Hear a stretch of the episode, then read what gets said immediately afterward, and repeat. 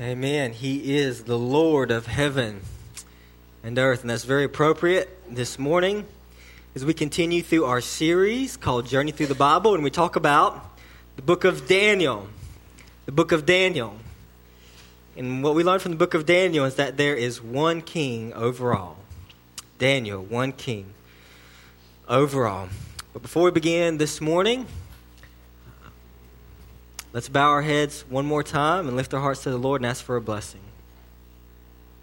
Father, I just thank you again for this opportunity to worship you, Lord. I pray now that as your word is preached, that you would grant us ears to hear, eyes to see, hearts to believe, trust, and obey all that you have spoken. Help us learn God from our servant Daniel. And above all, Lord, lift our eyes upward to you, to the King who rules over all, to the kingdom to whom we belong, and our hope that we have forever in you. We love you, Lord. We praise you. We ask these things in Christ's name. Amen. If you have a Bible, you can turn with me to Daniel chapter 1. Daniel chapter 1.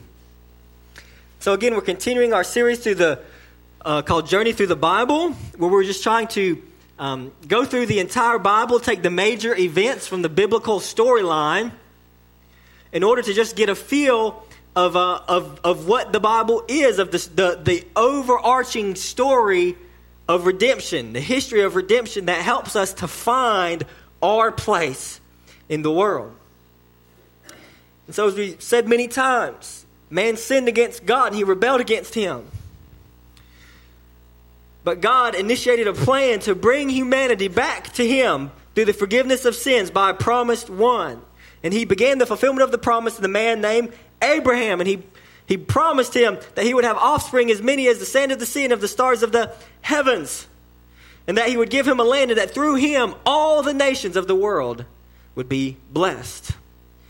And he took his family and uh, brought them into Egypt where they multiplied, and then by the hand of Moses, he granted them freedom from slavery in Egypt with a mighty hand and with an outstretched arm, and God took them to the Mount of Sinai where God made with them the covenant. The, the old covenant, would, what it meant for them to live as the redeemed, saved people of God. And he brought them into the promised land by the hand of Joshua. And then they had the period of judges where everyone did what was right in their own eyes. And then eventually came the period of the kings, where uh, the kings ruled over them, and specifically David was the, the epitome of the kings. And God made a promise to David I'll set one of your offspring on your throne to rule over my people forever. But then the kingdom of God split into two the northern kingdom of Israel in the north, the southern kingdom of Judah in the south. And eventually, both of them yielded to idolatry. That is, they broke God's covenant that God made with them at Sinai. And because they broke God's covenant, God kicked them out of the land. And that brings us now to the time of Daniel, because Daniel was one of the exiles of the land when King Nebuchadnezzar came in 586 BC and destroyed Jerusalem destroyed temple. Actually, Daniel was exiled a little bit before that.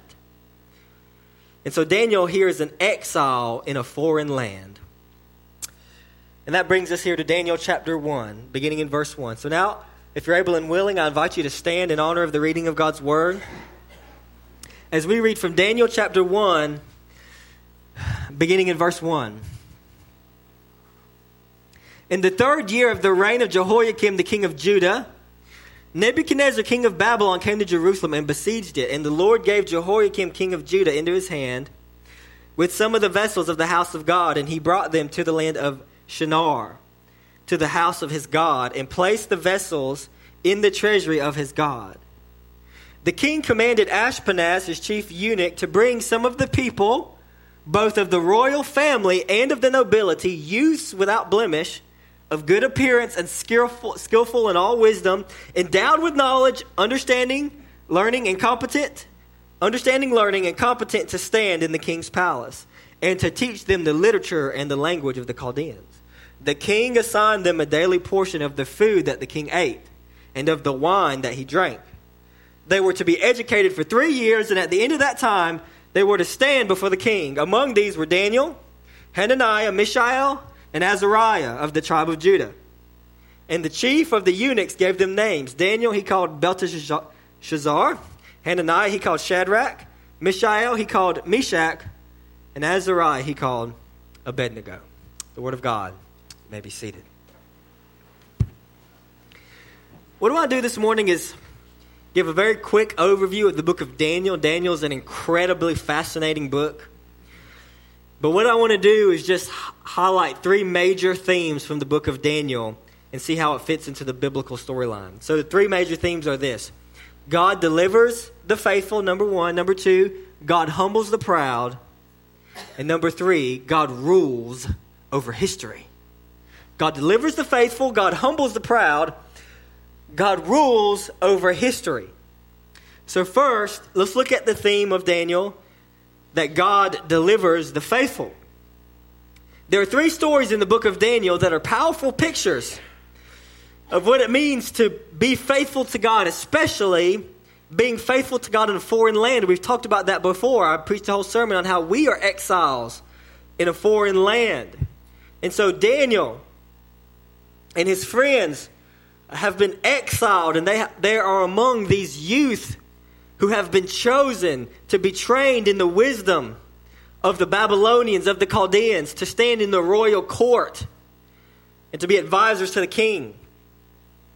And um, the first story that we want to look at is the, their refusal to defile themselves with the king's food. It's right there in the remainder of chapter 1. So you remember the story. They were carried off as youth, and it said they were fed from the king's table.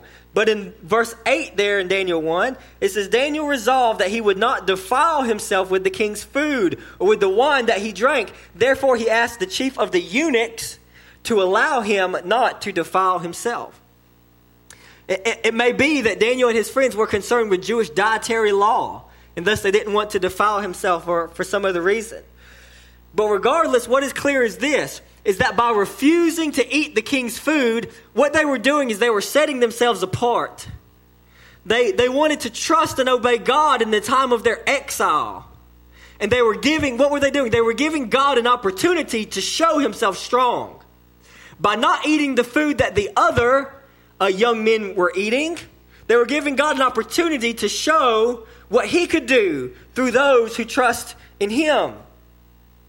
They refused to defile themselves with the Babylonian food, with Babylonian world. And the example of these Jewish men, these Jewish young men, point us to another Jewish young man who lived the perfect, undefiled life.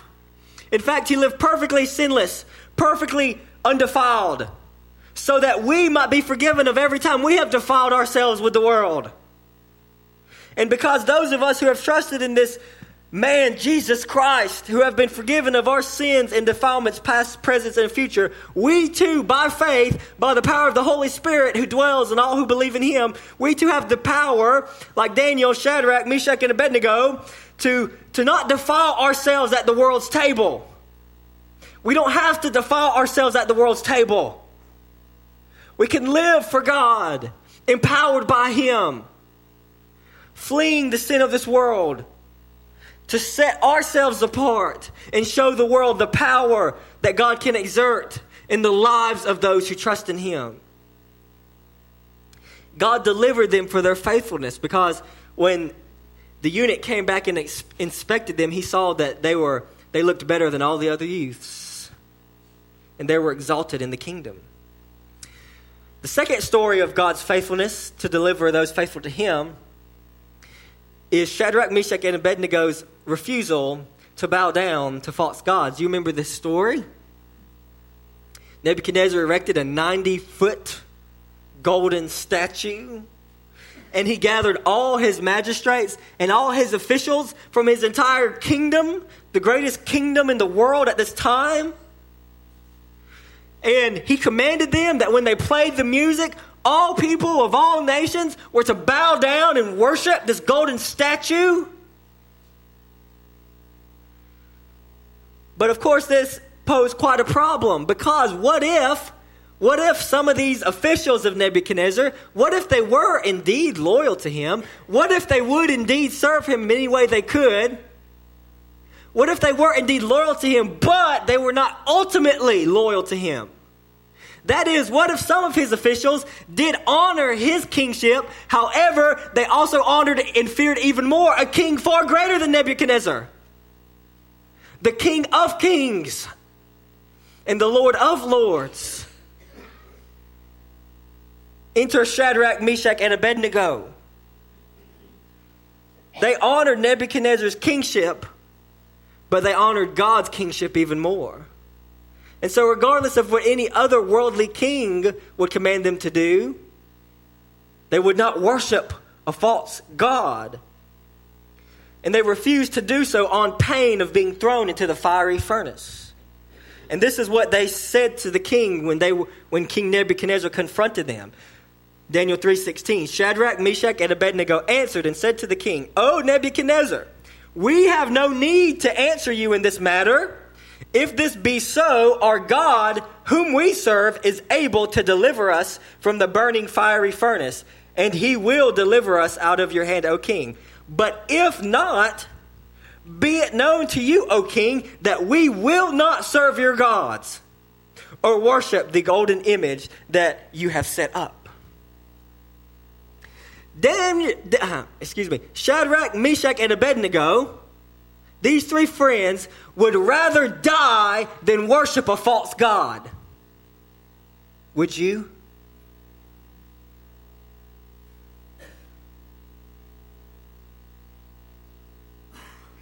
You see, the world presses in on us. Don't you feel it? Books, televisions, movies, entertainment, social media is pressing in on us to value what it values, treasure what it treasures, worship what it worships. And we who belong to Jesus Christ, who Jesus Christ refused the ultimate temptation, not bowing down to a golden statue, but he refused to bow down to the devil himself, who showed him all the kingdoms of the world and said, If you will just worship me, I will give all these to you.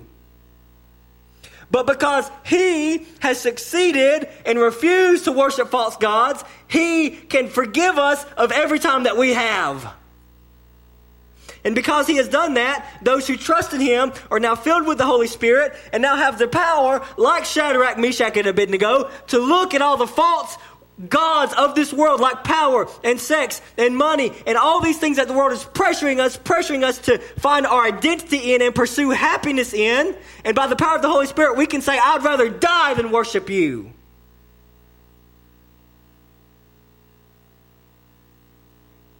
You see, Daniel and his friends, they believed God would, would save them. But you know what? You remember what they said? They said, But even if he won't, I won't worship these false gods. And you remember they were thrown into the fire. It was so hot, it killed the men who was throwing them in it. And Nebuchadnezzar looked into the fire and he said, Behold, three men were thrown in, but I see four. And the fourth is like a son of the gods.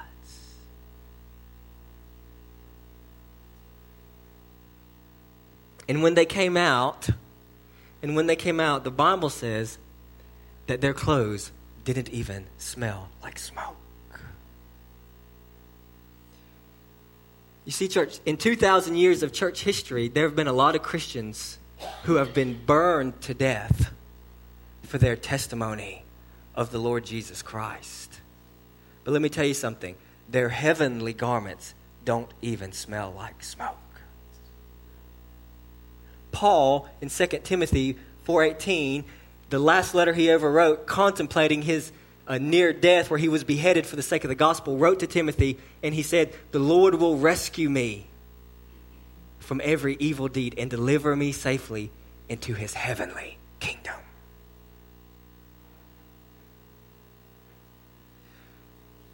What will we do, church, when we are when others attempt to force us to worship false gods? Will we bow when the whole world is doing it? What will we do? The final story that we see God's faithfulness in is Daniel's story. of the den of lions. You remember this story. Daniel had ascended into power in the royal court, and there were the other wise men were envious, jealous of his power of which he had gained in the royal court. So they began to try to come up with a scheme in order to catch him in something so that they could accuse him and remove him from his position. This is what it says in Daniel 6 4. Then the high officials and the satraps sought to find a ground for complaint against Daniel with regard to the kingdom. But they could find no ground for complaint or any fault because he was faithful. And no error or fault was found in him. Then these men said, We shall not find any ground or complaint against this Daniel unless we find it in connection with the law of his God. What does that mean? It means that the only thing that they could find against Daniel was that he loved his God too much.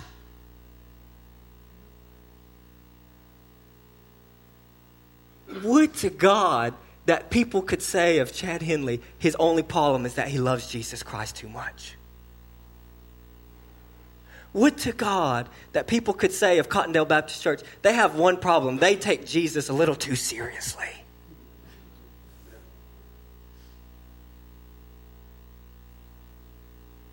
Would, would to God that people could search our lives and they could say, the only, the only thing we can catch him in is in the, his devotion to his God.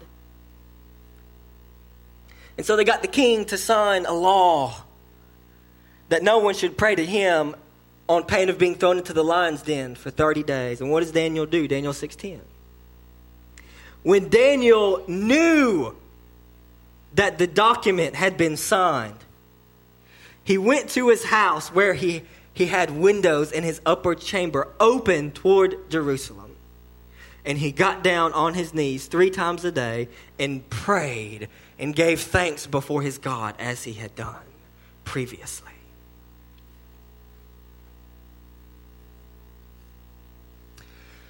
What will you do when it becomes illegal to worship your God? Let's not be so naive and think it could never happen. Why? Because it's happening right now in other parts of the world. I read of uh, this church in China.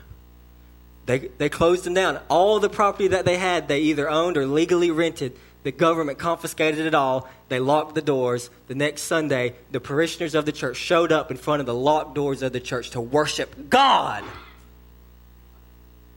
till the police came and dispersed them. What will you do? Will you allow others? So, we allow so many other things to keep us from worshiping God. But here the government tells them they can't worship God. And, and Daniel said, windows wide open. You can't stop me from praying to my God.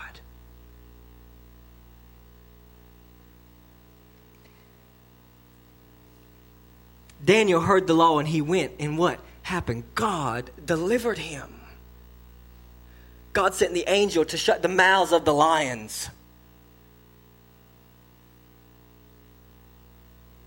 And God delivered him. So we see, church, that God delivers the faithful. The faithful. So what does that mean? It means this be bold for Jesus, be courageous for Jesus Christ. When we walk out these doors, you may feel pressure to, to be ashamed of Christ. You don't want other people to think poorly of you. You don't want them to think that you're this Jesus freak. Okay, that's kind of weird and awkward. Look, there are worse things that people can think about you. You, you, we're, we're afraid of other people. Look, you have no need to be ashamed of Jesus. Courageous. Be bold. God is for you. He's not against you. If you are, if we are faithful to Him and take leaps of faith to Him, faith for Him of not bowing down to the false gods of this world, He will bend all of heaven and earth with His omnipotent power to be for you. We have no need to fear. God delivers the faithful. Number two, God humbles the proud. God humbles the proud. You see, King Nebuchadnezzar in Daniel chapter 4, he had a dream. He had a dream of this great tree that grew up and its branches reached all the way up into heaven and spread out over the whole earth. And the whole earth came and lived and dwelled in this tree. But then in this dream, Nebuchadnezzar heard a voice calling down from heaven, proclaiming this chop the tree down. And no one could interpret the dream until Daniel came. And Daniel interpreted the dream for Nebuchadnezzar. Nebuchadnezzar in the kingdom of Babylon was the tree. And Nebuchadnezzar thought that he, by his own strength, had attained the kingdom, not realizing that it is God Almighty who lifts up and throws down kings. And because of his arrogance, God was going to punish him. God was going to humiliate him. God was going to take his mind away so that he acted like an ox if he did not repent. And we know that he did not. And so what happened? Well, what God told him would happen came to pass. And he was humiliated. And he acted like an ox for a, a fairly lengthy amount of time until God gave him his right mind once again. And when he returned to his right mind, this is what Nebuchadnezzar said. Daniel 4:34.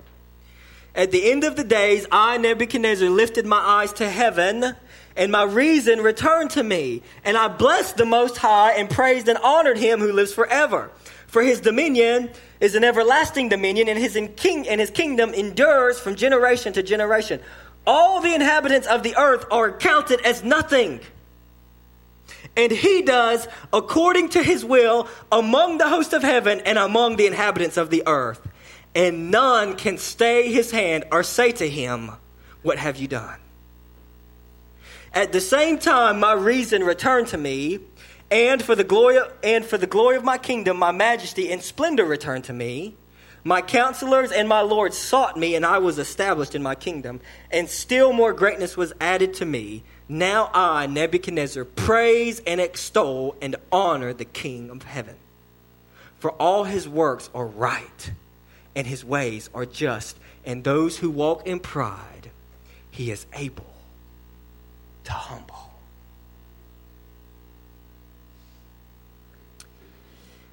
Nebuchadnezzar had the greatest kingdom of the world at this time.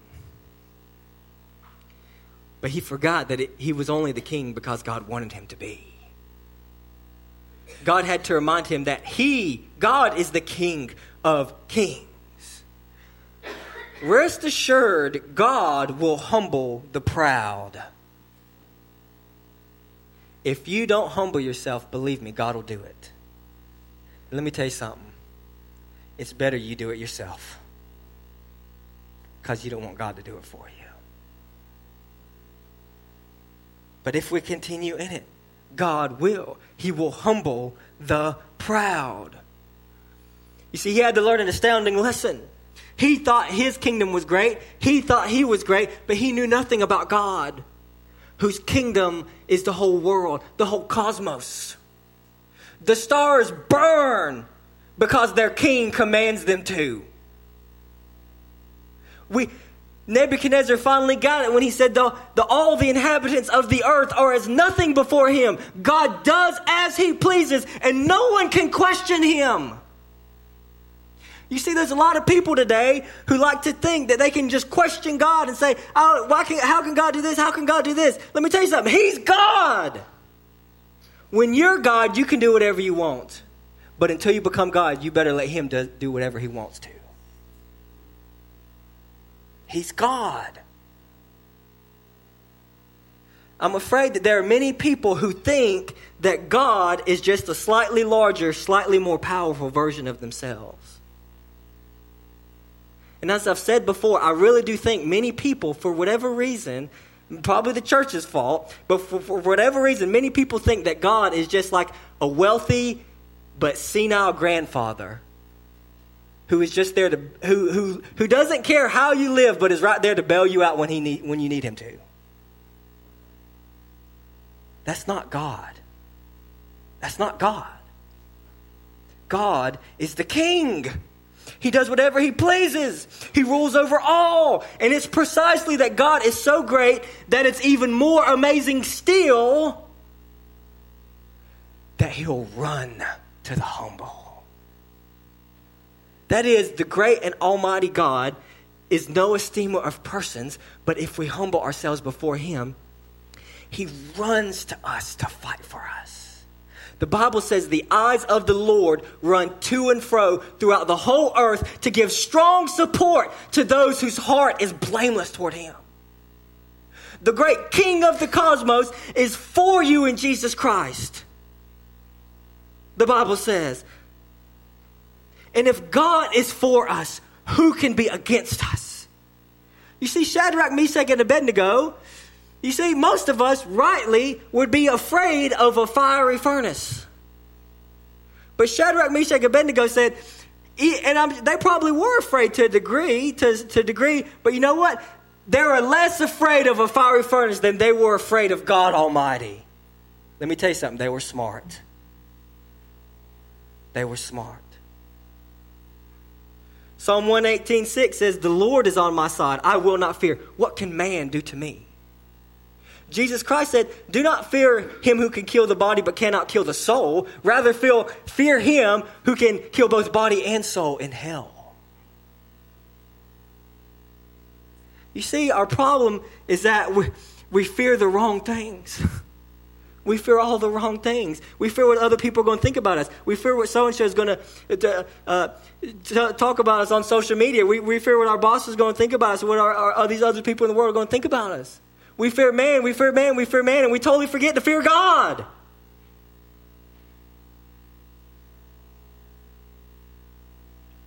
If God is for us, who can be against us?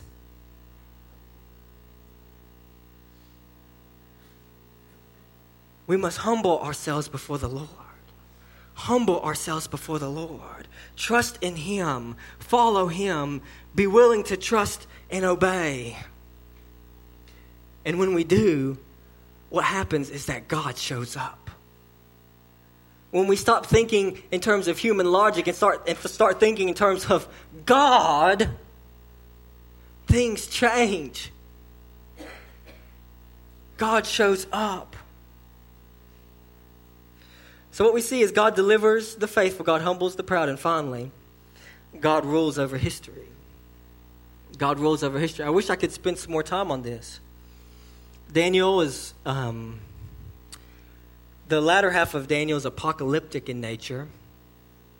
And it's very incredible because he, prophes- he sees visions in great detail of actually precisely what happened in the intertestamental period between 400 BC to the time of Christ. In fact, it's so specific and it's so detailed that liberal scholars have said, well, it had to be written after the fact. Why? Because it was exactly right. That's why. And of course, if you presuppose that that thing can't happen, then of course it had to be written after the fact. But if there's a God who can clearly show Daniel what was going to happen, then because he was going to make it happen, then of course it's exactly right. Because God told him what was going to happen with extreme detail, all the way down from the Babylonians being conquered by the kingdom of Media Persia to them being conquered by the uh, kingdom of Greece under Alexander the Great, and then his kingdom was broken up between his four generals, uh, two of them who warred together uh, over, the, over the promised land, one in um, Egypt in the south and Antioch of Syria in the north. So all, he, all of these things he proclaims in great detail. But what we see in this is that God rules over history. We'll just look at one example here, and this, this, uh, this first dream that Nebuchadnezzar had. You remember this dream he had this dream of this giant statue. And in the statue, he had a, the statue had a head of gold, chest and arms of silver, middle and thigh of bronze, legs of iron, and then feet partly of iron and partly of clay.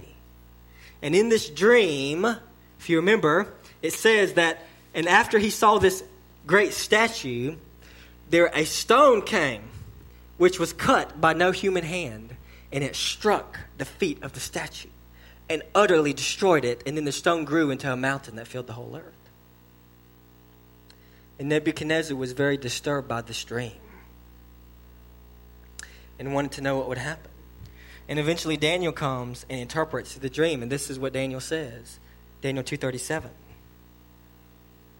You, O king, the king of kings, to whom God of heaven has given the kingdom, the power, and the might, and the glory, and into whose hand he has given wherever they dwell the children of man, the beasts of the field, and the birds of the heavens, making you rule over them all. You are the head of gold. Another kingdom inferior to you shall arise after you, and yet a third kingdom of bronze, which shall rule over all the earth.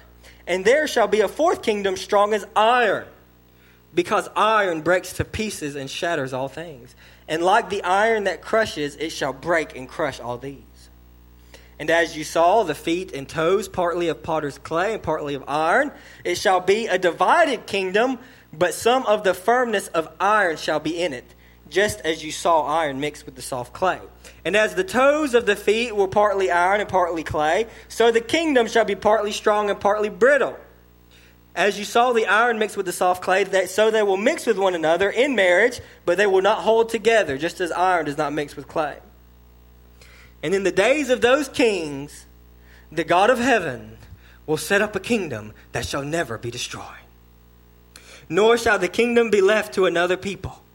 It shall break in pieces all the kingdoms and bring them to an end, and it shall stand forever, just as you saw a stone that was cut from a mountain by no human hand, and that it broke in pieces the iron, the bronze, the clay, the silver, and the gold. A great God has made known to the king what shall be after this the dream is certain and its interpretation is sure. Of course, there's debate on what precisely these means, but I do believe it means uh, that Nebuchadnezzar is the head of gold, the kingdom of Media Persia is the chest of silver, the kingdom of Greece is uh, the bronze, and then the kingdom of the Romans is the iron, because the Romans were a very fierce kingdom uh, conquering all in their path. And we know this that in the days of the Romans, in the days of the Romans, a child was born. Child who the angel proclaimed that he will sit on the throne of his father, David. A child who grew up to be a man and who was baptized by John the Baptist. And the Holy Spirit descended like a dove, and a voice thundered from heaven, saying, This is my beloved Son, with whom I am well pleased. And he endured the temptation in the wilderness from the devil, refusing to bow down to him because he didn't need the devil to give him the kingdoms of the earth because God, his Father, was going to give it to him. And Jesus began preaching in Mark 1:15 and said this, "The time is fulfilled. The kingdom of God is at hand. Repent and believe in the gospel." And what did Jesus do? He showed that the kingdom of God was indeed at hand. And you see, everyone missed it because the Jews were so focused on the earthly kingdom. They were so focused on the Roman kingdom that was oppressing them. And they were so sure that their Savior, their Messiah, was going to be this reigning king who would cast off the yoke of Rome so that Israel would be the great nation of the earth. You see, but Jesus came and he said, My kingdom is not of this world. And he came proclaiming a kingdom that would conquer the greatest, that would conquer the greatest kingdom of the world, not the kingdom of Rome, but the kingdom of the devil. Thereby he cast out demons and he healed the sick and he raised the dead. And in Matthew 12, 26, he says, If Satan cast out Satan, he is divided against himself. How then will his kingdom stand? And if I cast out demons by Beelzebul, by whom do your sons cast them out? Therefore, they will be your judges. But if it is by the Spirit of God that I cast out demons, then the kingdom of God has come upon you. Jesus Christ came to bring in the kingdom, the stone which would shatter every other kingdom that would what? It would grow and become a mountain that would fill the whole earth. That's what Jesus taught. Remember, it's not as they expected. The kingdom of God is like leaven, hidden in flour until the whole batch is leavened. The kingdom of God is like a seed that is planted. The seed is the blood of Jesus Christ, who died and was buried. And from and by his death, the kingdom it grows. Don't you see? 2,000 years of church history.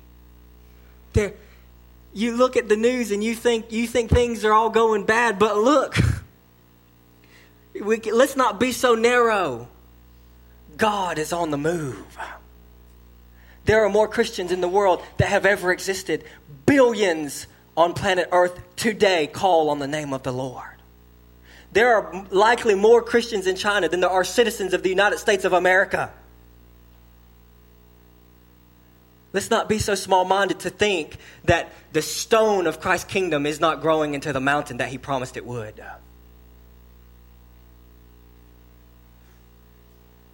God's kingdom is growing, and guess what?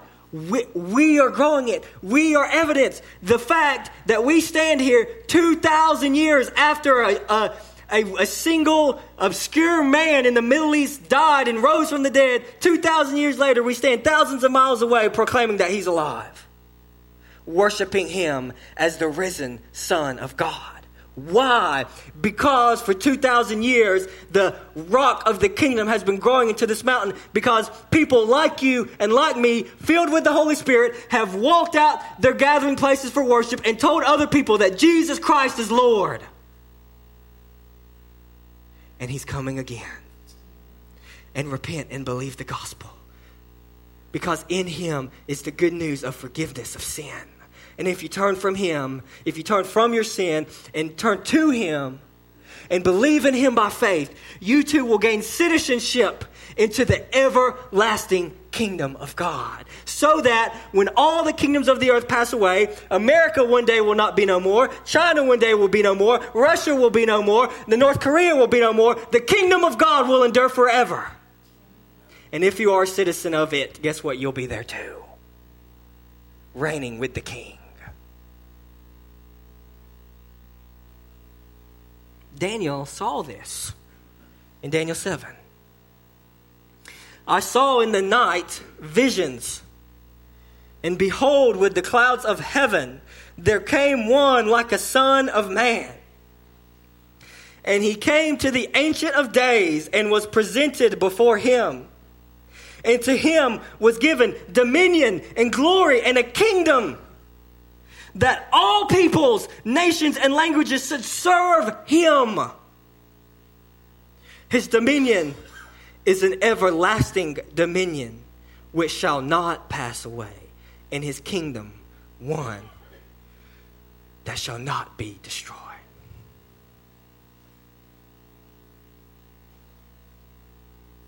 Jesus Christ is the King. Do you know him? Do you know him? This isn't a myth. This isn't a child's story. This is reality. A man has lived, a man has died, a man has risen from the dead. And one day, as Daniel saw in his vision, the sky will split open the Son of Man, will descend with the angels' cry, and the dead in Christ will be raised, and we will ascend to meet him in the air and all who have loved and trusted in him as the great grace and forgiveness of God that he is for them and turned from their sins and embraced him and gave their whole life to live for this great and glorious king to know him and to make him known will be gathered together with him will descend from the clouds with him and will reign over the earth forever. But the bible says those who don't know him will weep and wail on account of him because he came first to deal with sin, but he will come back to judge his enemies. And I would to God that no one in this, the hearing of my voice would be found an enemy of God on the last day. He offers you free, unfettered rights to his kingdom this morning. Free grace. You can't earn it. He extends it freely. Not because of what you could do, but because of what he has done for us. If we will turn and believe in him, Jesus Christ, the Son of God, risen from the dead, coming soon. And so that's the invitation this morning. Daniel has told us. Remember what he te- remember what Daniel told Nebuchadnezzar. The vision is certain and the interpretation is sure. Trust Christ today. Turn from your sin. Believe in him. Call on the name of the Lord, the Bible says, and you will be saved. Let's pray. Thank you, Lord, for today.